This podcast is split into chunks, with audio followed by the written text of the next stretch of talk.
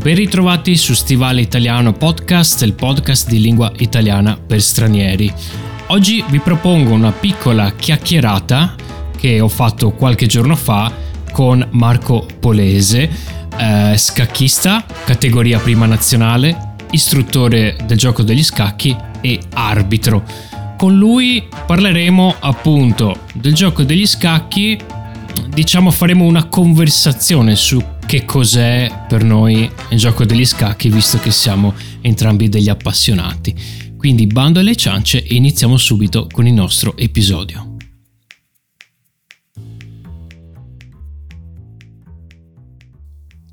Prima di lasciarvi all'intervista con eh, Marco, eh, vorrei ringraziare tutti i nostri Patreon che grazie a loro stiamo, stiamo crescendo molto e mm, abbiamo la possibilità di invitare anche degli ospiti a parlare con noi. Infatti la prossima settimana eh, registreremo un podcast con i creatori di Punto e Virgola, che sono un gruppo di insegnanti di lingua italiana e eh, produttori anche di materiali didattici e andremo a registrare questo podcast intervista in uno studio professionale, quindi sentirete ahimè il cambio di qualità, però ci tenevo eh, a fare un bel prodotto eh, anche per, per, loro, ma soprattutto per, per voi. Quindi è grazie anche a voi che ci supportate che riusciamo a migliorare anche la qualità dei contenuti e abbiamo in programma di migliorarla nelle, nei prossimi mesi. Quindi grazie, grazie mille. Vi lascio ora alla eh, nostra chiacchierata e per chi appunto è Patreon, oltre a ricevere una valanga di contenuti, ehm, riceverete anche un, eh, un piccolo estratto di un'altra chiacchierata che abbiamo fatto io, io e Marco, quindi un, piccolo, un mini podcast diciamo esclusivo per voi. Ma ora vi lascio alla nostra intervista. Allora, io ho con me un libro con una dedica con scritto ad Alessandro Ligorio con stima e amicizia che questo libro ti dia la carica per diventare un forte giocatore nella siciliana. Con stima Marco Polese. È così che ehm, diciamo voglio introdurvi il nostro ospite di questo podcast. Marco, eh, benvenuto. Grazie. Tutto. E che sei una delle persone che sta alimentando questa mia follia eh, per il gioco degli scacchi iniziata due anni fa e tu stai appunto motivarmi a giocare sempre di più e sempre meglio a studiare e a migliorarti e oggi parleremo proprio di questo, ok? Proprio del, del gioco degli scacchi che io sono ormai diventato, diciamo, sto, sto impazzendo un po', no? Un gioco che mi fa un po' impazzire a volte, però mi sta dando anche delle piccole soddisfazioni, diciamo, e anche dei piccoli miglioramenti di di vita. Ecco. ecco, tu hai mai... Da quanto tempo giochi prima di tutto? Beh, considerando che sono della classe 1986, è dall'età di sei anni che diciamo mi sono innamorato di questo gioco. Gioco che ancora oggi, nonostante siano passati tantissimi anni, mi rende una persona migliore, mi diverto e soprattutto comprendo tante volte che anche se sono diventato un buon giocatore con un livello di gioco molto elevato, ho sempre qualcosa da imparare. È un gioco che mi dà tanta soddisfazione, mi aiuta nei momenti diciamo tristi o nei momenti in cui vorrei fare qualsiasi cosa mm-hmm. ed è una sensazione straordinaria proprio potremmo dire che il gioco degli scacchi per me è stato un amore a prima vista. Mm, come è iniziato? Beh, il gioco degli scacchi nella mia vita scacchistica è iniziato in un modo un po' strano, potremmo dire sarà passato per una scuola di scacchi o avrà incontrato un maestro. In realtà La cosa più bella è avvenuta quando avevo sei anni insieme ai miei genitori. Andai ad Asolo, che è una città del Veneto, dove c'è anche una bellissima rocca e un castello medievale, e, ed eravamo in visita da alcuni amici. E la cosa più bella, eh, quando avevamo finito di mangiare, mi ero accorto che una degli ospiti di questi nostri amici, di questi familiari, stava guardando delle strane pedine muoversi su una scacchiera, o meglio un tavolo con dei disegni, con delle figure eh, di vario colore. Io, preso diciamo da un po' di meraviglia, mi sono avvicinato e sono rimasto affascinato immediatamente dal movimento di questi pezzi, dalla loro forma, dalla loro figura e soprattutto dalla loro storia. Questa signora aveva all'incirca 85 anni, ma la cosa più bella era vedere come muoveva i pezzi, i pedoni, le torri, i cavalli, e come analizzava la posizione. E io, nonostante non sapessi giocare, chiesi immediatamente a questa signora se mi poteva insegnare a giocare. Allora uno direbbe, ma una signora anziana non lo farebbe mai. In realtà con molto piacere me lo insegnò e dopo appena 5 o 6 mosse chiesi immediatamente di fare una partita. Certo persi immediatamente, Chiaro.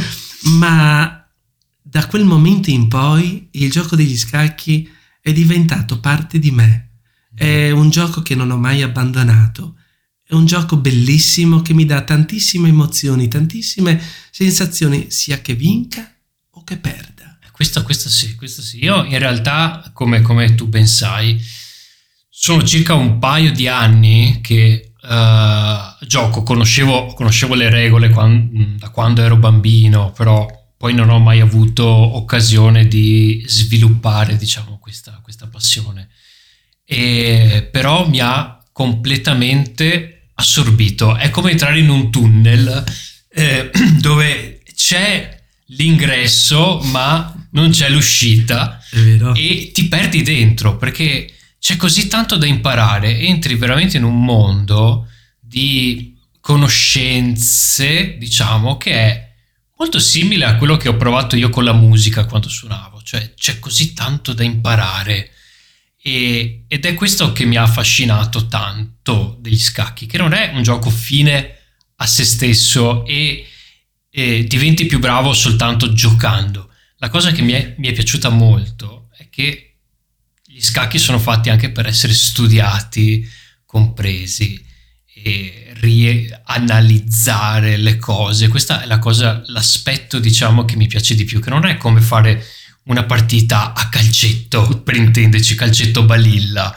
o fare una partita ad un, un gioco da tavolo, ok, a Monopoli per esempio.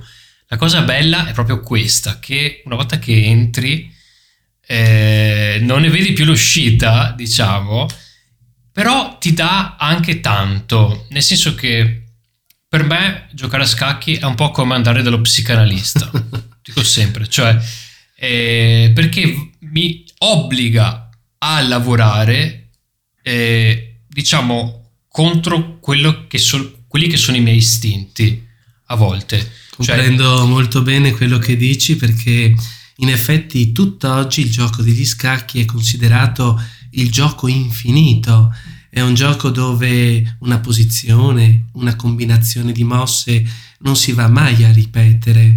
È un gioco straordinario. Se pensiamo alle origini di questo gioco, che è forse il gioco da tavolo più antico del mondo, inventato in Persia, ci fa capire eh, quanto abbia dovuto superare per arrivare fino a noi oggi intatto. Certo è vero, alcune regole sono cambiate, certo. noi occidentali non conoscevamo nulla di questo gioco, quelle poche informazioni che ci sono pervenute erano di alcuni giochi di scacchi analoghi, come per esempio il Chatranga, uh-huh. che è un antico gioco degli scacchi dove però l'obiettivo è quello di obbligare un sovrano, il re, a dargli scacco matto ed evitare che questa pedina possa arrivare verso i lati della scacchiera. Eppure la cosa bellissima è che questo gioco ha subito un cambiamento radicale. Il cambiamento è stato innanzitutto nei pezzi. Noi oggi vediamo che ci sono in totale 64 caselle di vario colore, bianco e nero, e ci sono 16 pezzi da una parte e 16 dall'altra. Torre, cavallo, alfiere. L'alfiere originariamente non esisteva, c'era l'elefante. Il re c'era, ma non esisteva la donna. Per esempio, la donna è un pezzo femminile apparso dopo il 1492 in onore di Isabella di Castiglia, che aveva permesso a Cristoforo Colombo di partire nominandolo ammiraglio da mar ed oceano per il Nuovo Mondo e comandava più di suo marito Ferdinando, talmente forte era la sua energia e il suo carisma, tanto che gli spagnoli diedero la, fecero la decisione di togliere la figura del Gran Visir, ossia il consigliere del re, e mettere al suo posto la stessa donna in onore di Isabella, donna carismatica. Se pensiamo che il gioco degli scacchi è un gioco incredibile ma straordinario, forse tutti noi sappiamo di quella leggenda di quel famosissimo principe persiano che eh, era ricchissimo, ma si lamentava ogni giorno perché la sua vita era sempre la stessa, eh, guardava gli altri, si circondava d'oro, ma voleva qualcosa che lo tenesse occupato, qualcosa che lo elettrizzasse. Ecco, il gioco degli scacchi è proprio questo, ti colpisce come una scintilla quando lo giochi per la prima volta e se noi guardiamo ci sono tantissime persone che sono affascinate dal, dal gioco, rimangono proprio affascinate non conoscendo le regole, eppure dopo aver visto un paio di mosse, in ognuno di queste persone scatta questo desiderio ardente di fare una partita e non importa se vinci o perdi, ma la cosa bella, vuoi partecipare. Perché vuoi partecipare? Perché vuoi trovare il modo per fare shamat, scaccomatto, mm-hmm. il re è morto, mm-hmm. come si può dire. Ed è qualcosa di incredibile perché ti senti al centro dell'attenzione quando uno gioca a scacchi. Deve immedesimarsi, deve pensare io sono il re e do gli ordini al mio esercito. È una battaglia ludica come le grandi crociate nel Medioevo e ma allo stesso tempo è un gioco di strategia. Certo, il campo di battaglia è la scacchiera e tu devi trovare il modo migliore per portare i tuoi pezzi in attacco e in difesa in modo da riuscire a bloccare il tuo avversario.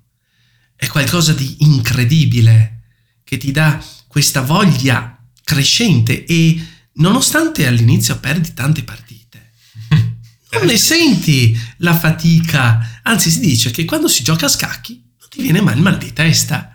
Oppure eh, quando sei arrabbiato e ti metti a giocare a scacchi, ti rimette in un momento tranquillo, felice, ti rilassa.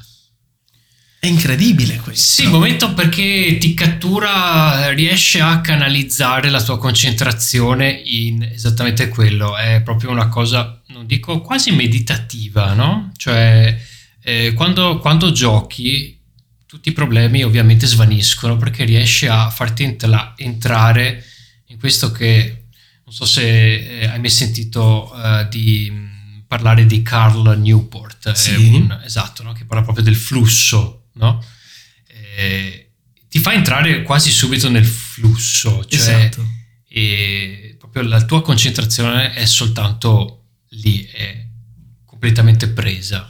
Quindi ha un che, secondo me, di, ha un effetto, diciamo, sulla mente. Ti senti ipnotizzato, possiamo dire. Ti senti ipnotizzato, assolutamente. E tornando al discorso di prima, almeno per me sono una cosa eh, che sento che mi fa bene, eh, proprio perché va a toccare delle cose, mm, diciamo, della mia personalità, del mio carattere e mi porta verso un miglioramento. Ecco, per esempio nella società di oggi siamo abituati che la società va veloce quindi anche noi dobbiamo essere veloci seguire sempre tutto ed essere sempre pronti sul pezzo, no? come si dice. Invece gli scacchi sono un gioco, ok, adesso tu vai su internet e troverai 100.000 video di scaccomatto in 4 mosse, scaccomatto in 3 mosse, come dallo scacca- lo scaccomatto in 8 mosse. Però in realtà quando tu vedi i professionisti che giocano, loro giocano così tranquillamente, una, piccola mossa, un piccolo cambiamento della posizione, lento, lentamente, piano piano costruire, osservare, aspettare a volte, no? la tipica mossa di attesa. Ci sono anche partite che durano anche anni. Anni, certo. Tu fai una partita lunghissima, una mossa alla settimana sì. e poi aspetti dall'altra parte, mettiamo del telefono o della scacchiera, che il tuo avversario faccia una mossa per poi metterti di nuovo a pensare. Sì. Una volta esistevano dei tornei di scacchi dove a un certo punto, quando ormai diventava sera, tu scrivevi su un taccuino la mossa che volevi giocare e poi questa mossa veniva messa all'interno di un foglietto che era la tua mossa segreta, che sarebbe poi stata giocata il giorno successivo. Sì. E questo metodo è stato utilizzato per tantissimo tempo.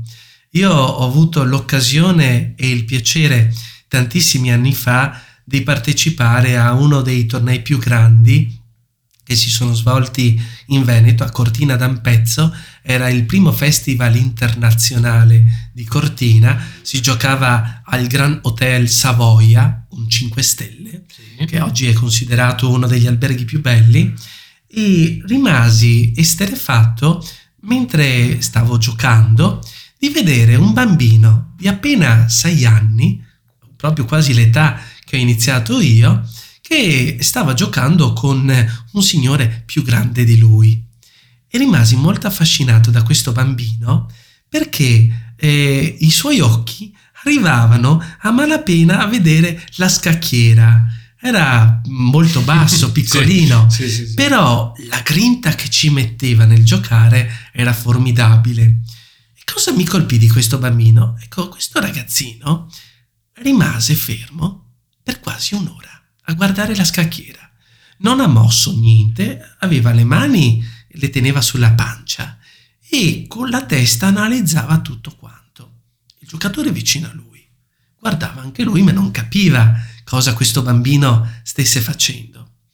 E dopo un'ora esatta di orologio si giocava con una cadenza a persona di due ore, si pensi, con 30 secondi di incremento, più 30 minuti se superava le 40 mosse. Mm-hmm. Quindi Okay. un totale a ciascuno di 5 ore. Quindi bel Quasi come nel campionato. un campionato internazionale, Ok. possiamo Sì, sì. dire. Bene, dopo un'ora questo bambino ha fatto la sua mossa e il giocatore avversario ha risposto dopo un paio di minuti.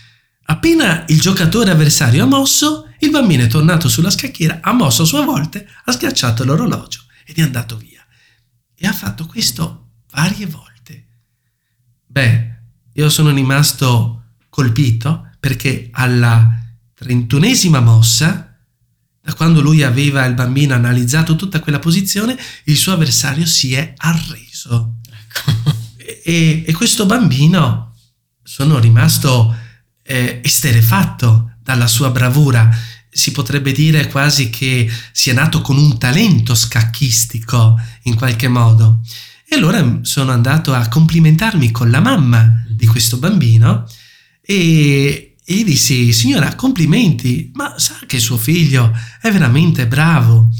Eh, lo so, lo so, se la cava abbastanza bene, un po' con un senso di ironia, potremmo Sì. dire. Ma quello che poi ho scoperto dopo è che in realtà questo bambino era il campione under 8 ucraino. Una cosa incredibile. Ok. Era giovanissimo ed era bravissimo. E avevo scoperto che il suo maestro era stato uno dei più grandi giocatori di scacchi, un grande maestro proprio che aveva partecipato a campionati, che lo aveva preso dall'età di 5-6 anni e lo aveva preparato a fare questo genere di tornei. E la cosa più bella è che anche nel momento in cui ha vinto, lui non si è messo a urlare, a dire viva ho vinto, certo. uh-huh. ma come un adulto ha stretto la mano al suo avversario e ha detto grazie, è stata una bella partita. È bellissimo questo perché anche quando giochi a scacchi c'è mm, come un rapporto che si viene a creare fra i due giocatori. Assolutamente. È una forma di rispetto. Cioè, tu quando ti metti alla scacchiera, giochi e metti in palio tutto quello che sai e ci provi fino alla fine.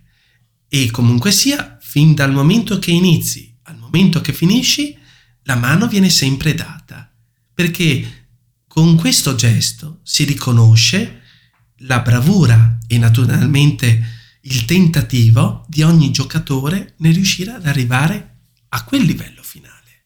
Sì, sì, sì, assolutamente. Secondo te, parlando di eh, appunto talento, esiste lo, il talento scacchistico? Oppure comunque diciamo anche una persona che non inizia da bambino può arrivare ad un buon livello. Adesso io non sto parlando di livelli eh, professionali.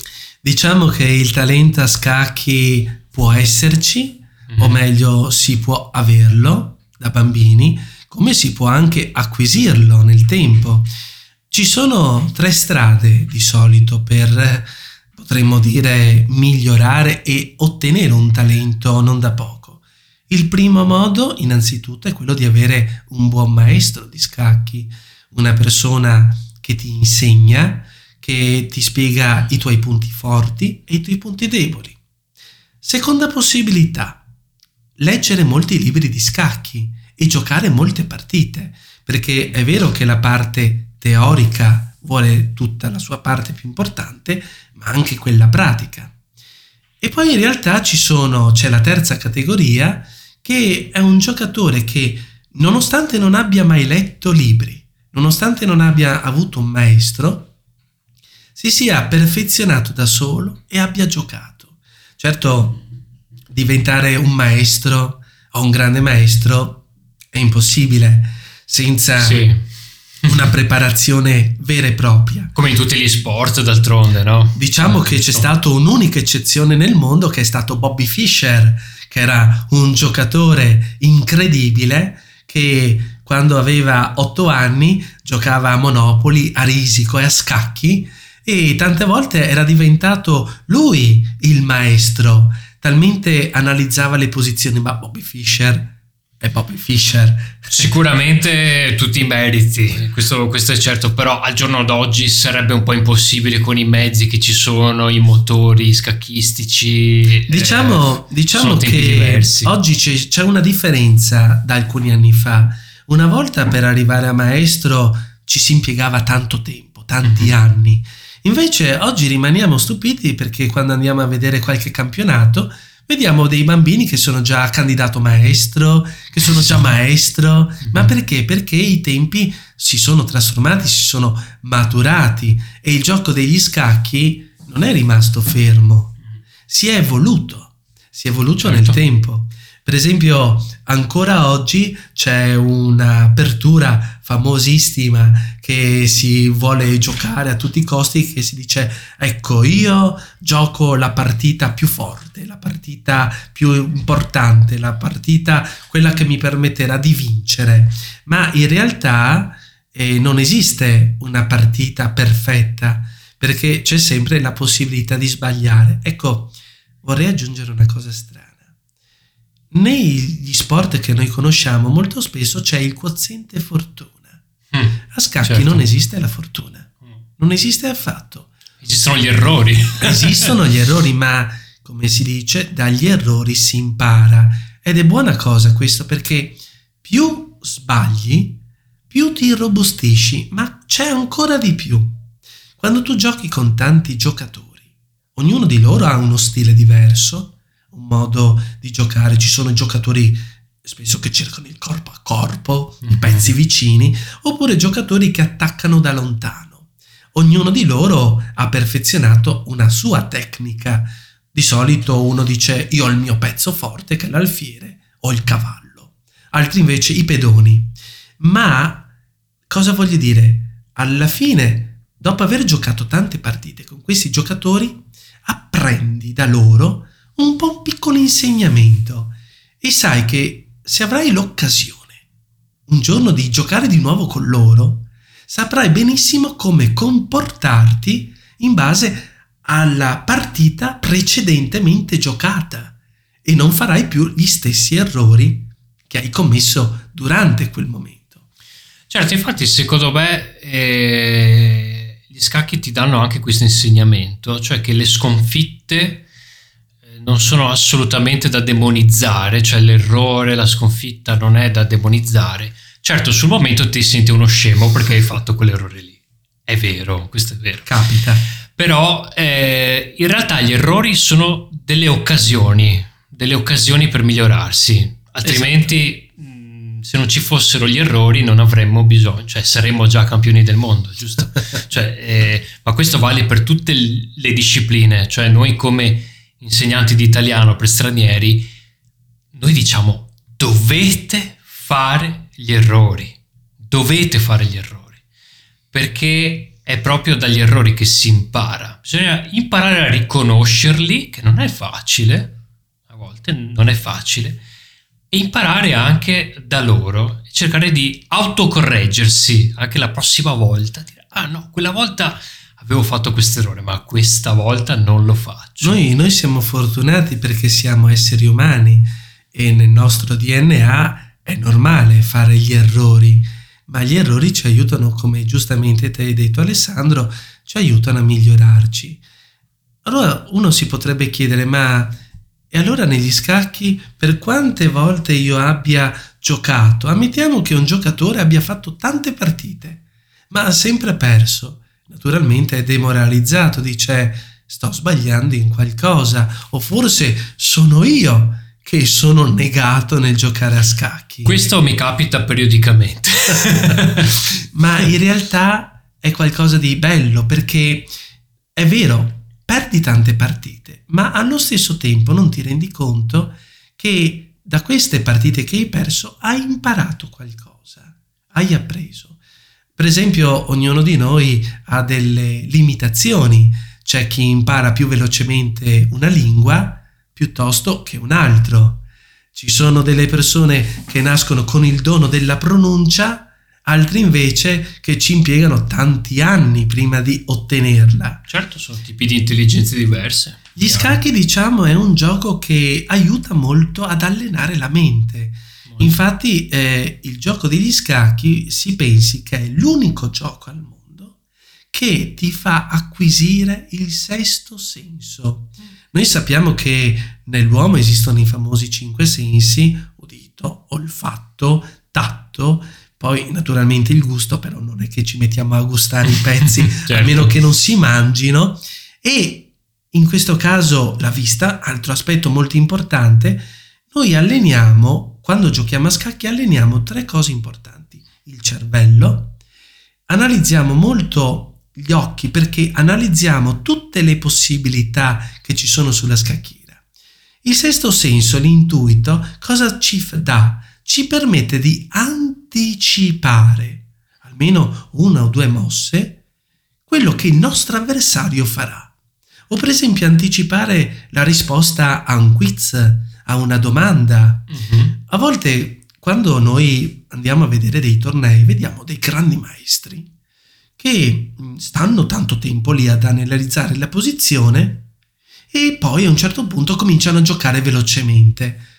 E diciamo, ma questi non sono esseri umani, sono dei robot. Uh-huh. In realtà, avendo giocato tantissime partite, avendo avendosi scontrato con tanti giocatori, avendo letto tanti libri e soprattutto aversi fatto le ossa sul campo di battaglia, ha dato la possibilità a queste persone di prevedere, certo. diciamo un po' come guardare nel futuro. Certo è un po' difficile pensare, però in realtà pensiamo che il gioco degli scacchi aiuta molto anche dal punto di vista curativo, ci aiuta per esempio a riflettere con maggiore determinazione. Sì. E la cosa più bella e veramente interessante ci porta alla calma, alla tranquillità, a rilassarci. Anche quando siamo arrabbiati, siamo tristi, il gioco degli scacchi ci aiuta proprio a ritrovare noi stessi, a stare calmi.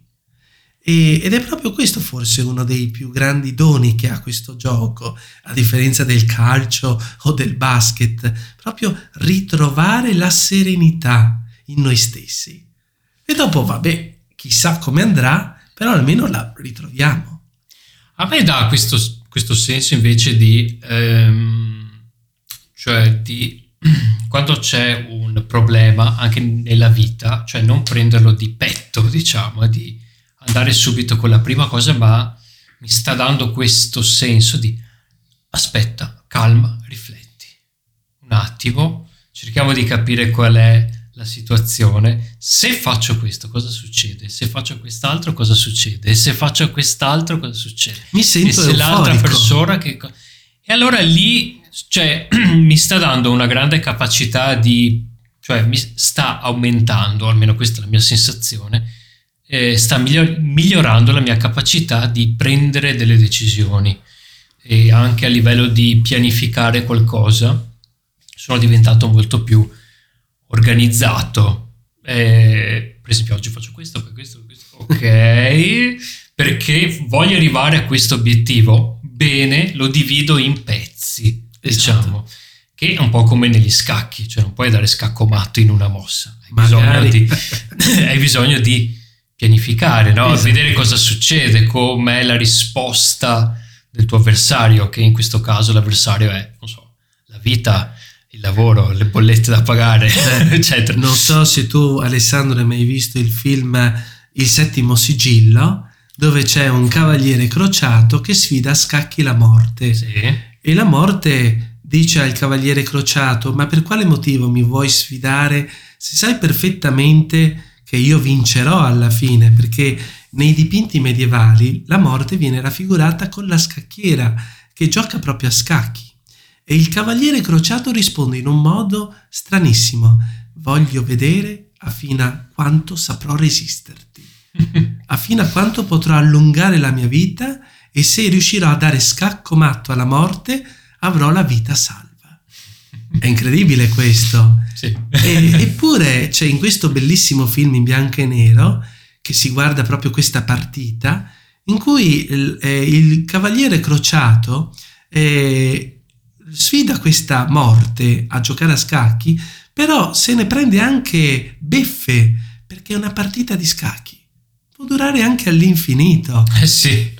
Quindi è un gioco anche di strategia, o meglio, utilizzi la strategia non tanto per vincere la partita, ma per allungare abbastanza quel momento per fare tante cose che hai mantenuto in sospeso.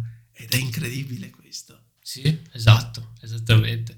Beh, molto spesso si allungano le partite nella speranza che il tuo avversario faccia un errore, per esempio, no? Eh, Ci sono... Anche quello è, sono delle strategie disperate, possiamo dire. Eh, io, però... io mi ricordo una storia vera, autentica, che pochissimi hanno fatto e hanno studiato, io ho avuto l'occasione di vedere, eh, in un trattato medievale, quando e la penisola iberica era ancora controllata dai mori saraceni, c'era la famosa città di Cordova, che era un grandissimo califfato musulmano, una delle città di tutta l'Europa, una delle più potenti, una delle più splendenti. E c'era comunque un rapporto di rispetto dove cavalieri cristiani e musulmani potevano entrare liberamente nella città e fare scambi, commerciare e intrattenere rapporti anche diplomatici. Beh, c'è la storia di questo cavaliere cristiano che entra proprio alle porte della città di Cordova e vede che proprio dopo la porta, sorvegliata da delle guardie, c'è un cavaliere musulmano che sta giocando su una scacchiera. Ma la cosa bizzarra che davanti a lui non c'è nessuno. Allora il cavaliere cristiano scende da cavallo, si accosta al cavaliere musulmano e vede come questo giocatore è molto intento a giocare una bella partita. E per curiosità domanda con chi stava giocando. E il cavaliere musulmano risponde con il grande e divino Allah. E allora il cavaliere cristiano, molto sorpreso, dice: Ma è un avversario potente con lui con cui stai giocando. E l'altro risponde, sì, potente, ma giusto. Quindi una persona che non bara, una persona che rispetta le regole. E allora gli dice, come sta andando questa partita? Ancora una mossa e il grande divino Allah mi dà scaccomatto.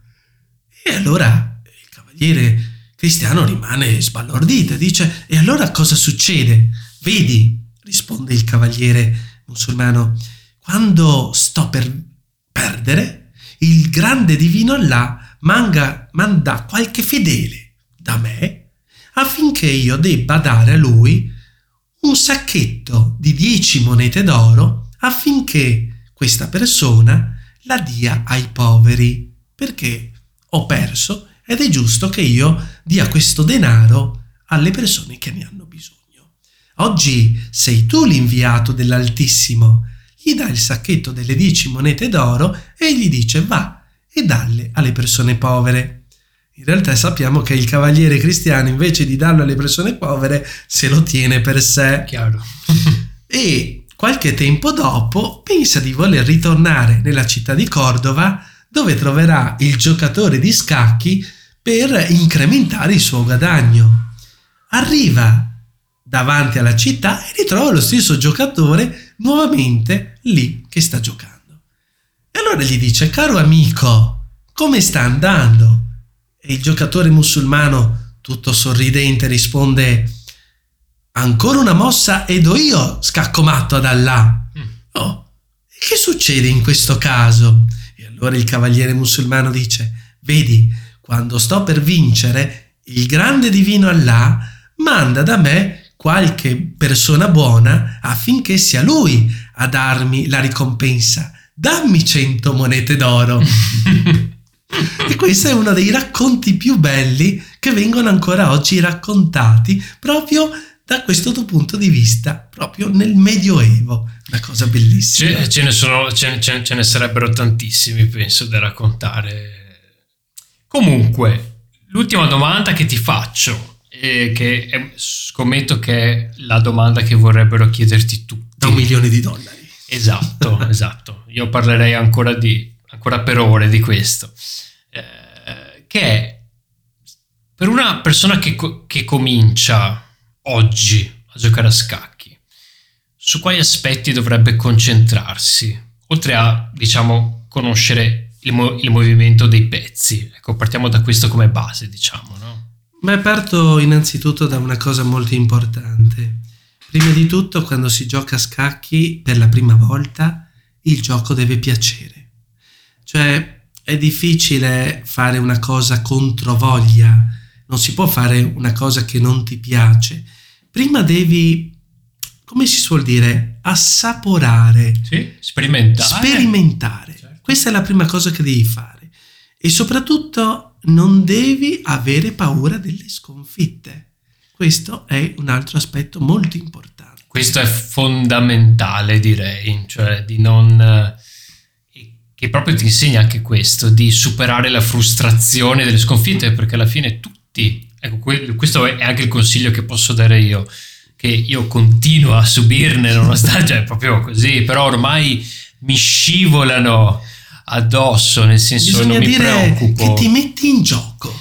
Mi metto in gioco, però io ti dirò, se faccio anche, anche se perdo, però ho fatto una buona partita, in qualche modo ho messo il mio avversario un po' alle corde, alle strette in certi momenti, sono comunque soddisfatto, dico, mm, ok, la prossima volta andrà meglio, ma non è andata male, cioè mi tiro su un po'. Ci vogliono questo. un po' piccoli risultati alla volta. Esatto cioè sì. è brutto volere tutto immediatamente. Ecco, gli scacchi ci permettono questo, una lenta maturazione. Sì. esatto, è una maratona secondo me, cioè non bisogna prenderla con l'idea di fare i 100 metri, ok? È una maratona che dura tutta la vita, cioè il miglioramento è piccolo perché la curva d'apprendimento è immensa, secondo me è proprio gigantesca, però ti dà un piccolo miglioramento ogni giorno, diciamo. Dirò di più, quando tu inizi a giocare a scacchi, innanzitutto non devi pensare subito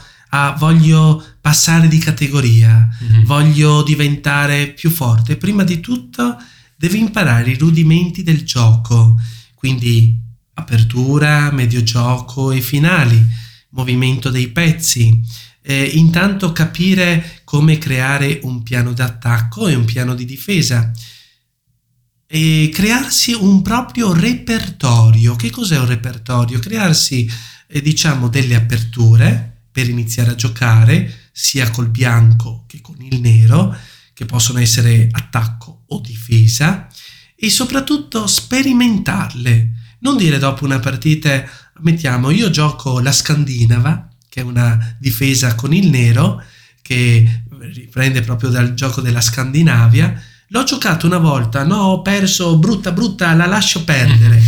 No, è sbagliato, vuol dire che ho sbagliato o io qualcosa, o forse il mio avversario la conosceva meglio di me e sapeva come confrontarsi.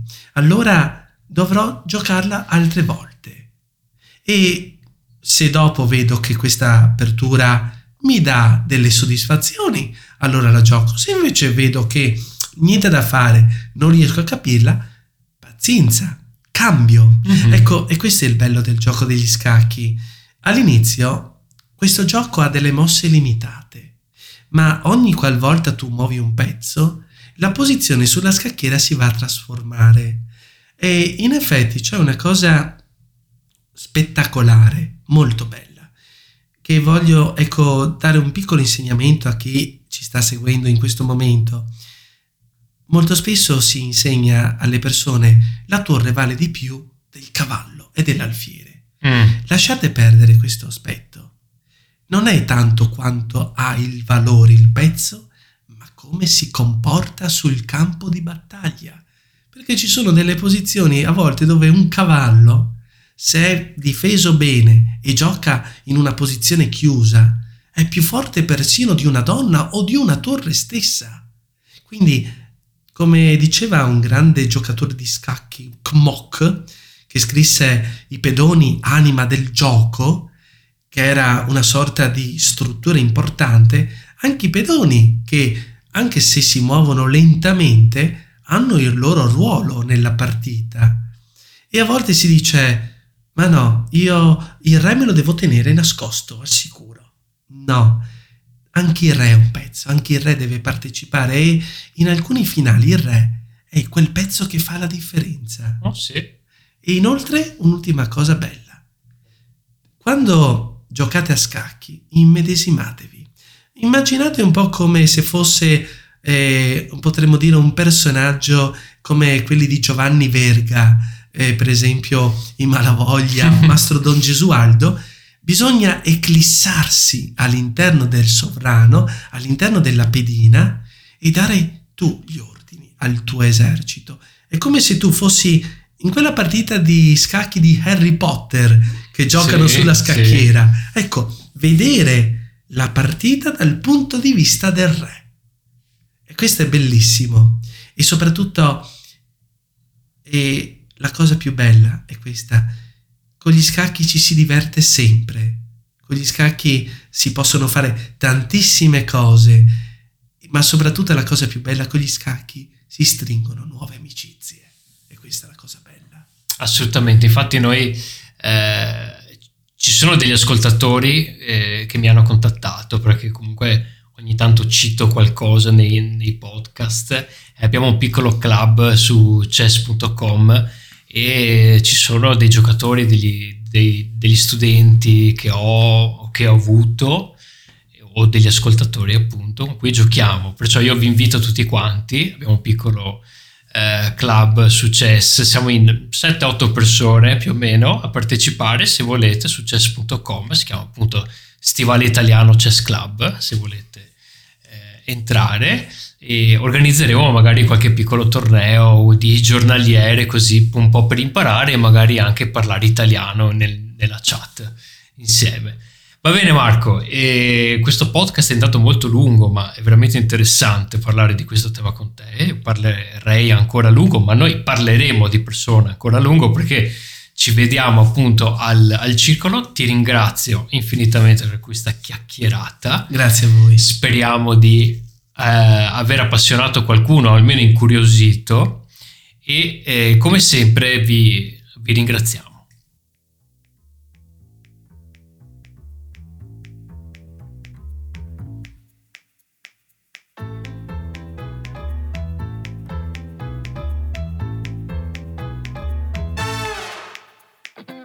E con questo siamo arrivati alla fine del nostro episodio. Ringrazio di nuovo i nostri Patreon, ringrazio tutti voi ascoltatori e i nostri followers su Instagram, TikTok e YouTube Shorts. Continuate a seguirci per altri contenuti e non dimenticate di iscrivervi alla newsletter per ricevere dei contenuti gratuiti ogni mese come giochi o anche dei consigli per migliorare la vostra lingua italiana. E con questo Stivale Italiano finisce qui e vi do appuntamento alla prossima settimana per un nuovo episodio. A presto!